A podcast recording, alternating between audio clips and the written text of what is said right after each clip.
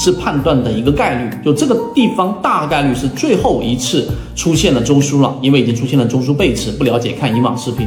那么当我在第一类型买点，举个例子，我日线级别买入，那么在次级别可能六十分钟或者三十分钟级别的背驰，我做了一个介入。于是这个时候最关键的第三点就来了，我买入进去之后，这一波它必然会有一波反弹。因为这个时候形成了背驰嘛，那背驰就相当于在下跌过程当中，原来的下跌的加速度，或者说原来的量能是出现了明显的衰竭的，大概率会有一波反弹。那第三点的关键就在于每个阶段我们要明确我们操作的目标或者目的是什么。这个时候目的在缠论里面讲了，就是要找 V 型反转。为什么呢？当你在次级别，举例子，像我们说的三十分钟这一个背驰，你介入了，然后出现了一笔向上。那么这一笔向上，它到底能否形成一个强势的突破，是一个关键。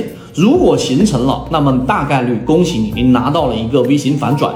而如果不是，它出现了一个上行之后，又出现了一个顶顶分型，然后继续下行，这个时候就形成了一个三笔啊，形成了一个交叠。那这个时候在小级别、次级别上形成了一个中枢，那这个时候就代表它极有可能再做一个中枢的这一种拓展，或者是延续原来下跌的趋势。那这个时候你一定是要果断的离场，即这一波反弹之后的顶分型果断离场。所以第三点才是交易的核心。很多人亏损是因为买进去之后，我不知道后面我要怎么样，走一步看一步，这其实是非常模糊的一种观点。那么于是就从短线变成中线，中线变成共线，这个就是我们说普通跟专业这个交易者的一个很明显的一个区别。所以理解了以上三点，实际上在缠论里面的买卖点基本上就掌握了百分之七八十了。好，今天我们讲那么多，和你一起终身进化。完整的系统专栏视频图文讲解，以帮助大家建立完整的交易系统。系统进化模型泽西船长公众平台，进一步系统学习。缠论当中最难以让人理解，并且呢，但对实战非常有作用的，就是对于买卖点的一个把握，尤其是在每个阶段当中，你的每一个操作的最终目标非常清楚。这一点是拉开专业交易者和普通交易者的一个明显区别。那我们先说这个话题。首先，我们要明白什么是第一类型买点。在缠论当中，大家可以看图片里面都有显示，就是当一个下跌趋势的一个标的，当它出现跌破最后一个中枢的时候，在次级别上发生的这一个背驰，那我们把它称之为第一类型买点。这是第一类型买点的买入位置。那第一类型买点跌破中枢之后，反弹到这个中枢之中，然后形成第一次回踩不破中枢的下轨。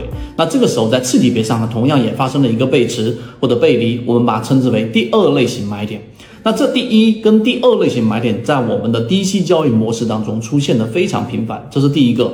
第二个，那我们要解决的问题是后世之师。什么叫后世之师呢？就是我们从后面去看前面好像都是对的，但实战和理论是不一样的。怎么解决这个问题？实际上就是缠论里面最啊让人不解，但实际上圈子里面我们每一次交易、每一次经历都在有更深层的理解的，就是我们说的走势中完美。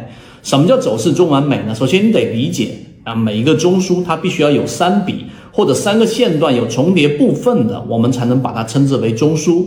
于是，在你去进行，我们举个例子，当你想在第一类型买点买入的时候，当这个时候，我们怎么知道它那是背后最后的一个中枢呢？可能这个中枢后面还有一个中枢呢，这很合理。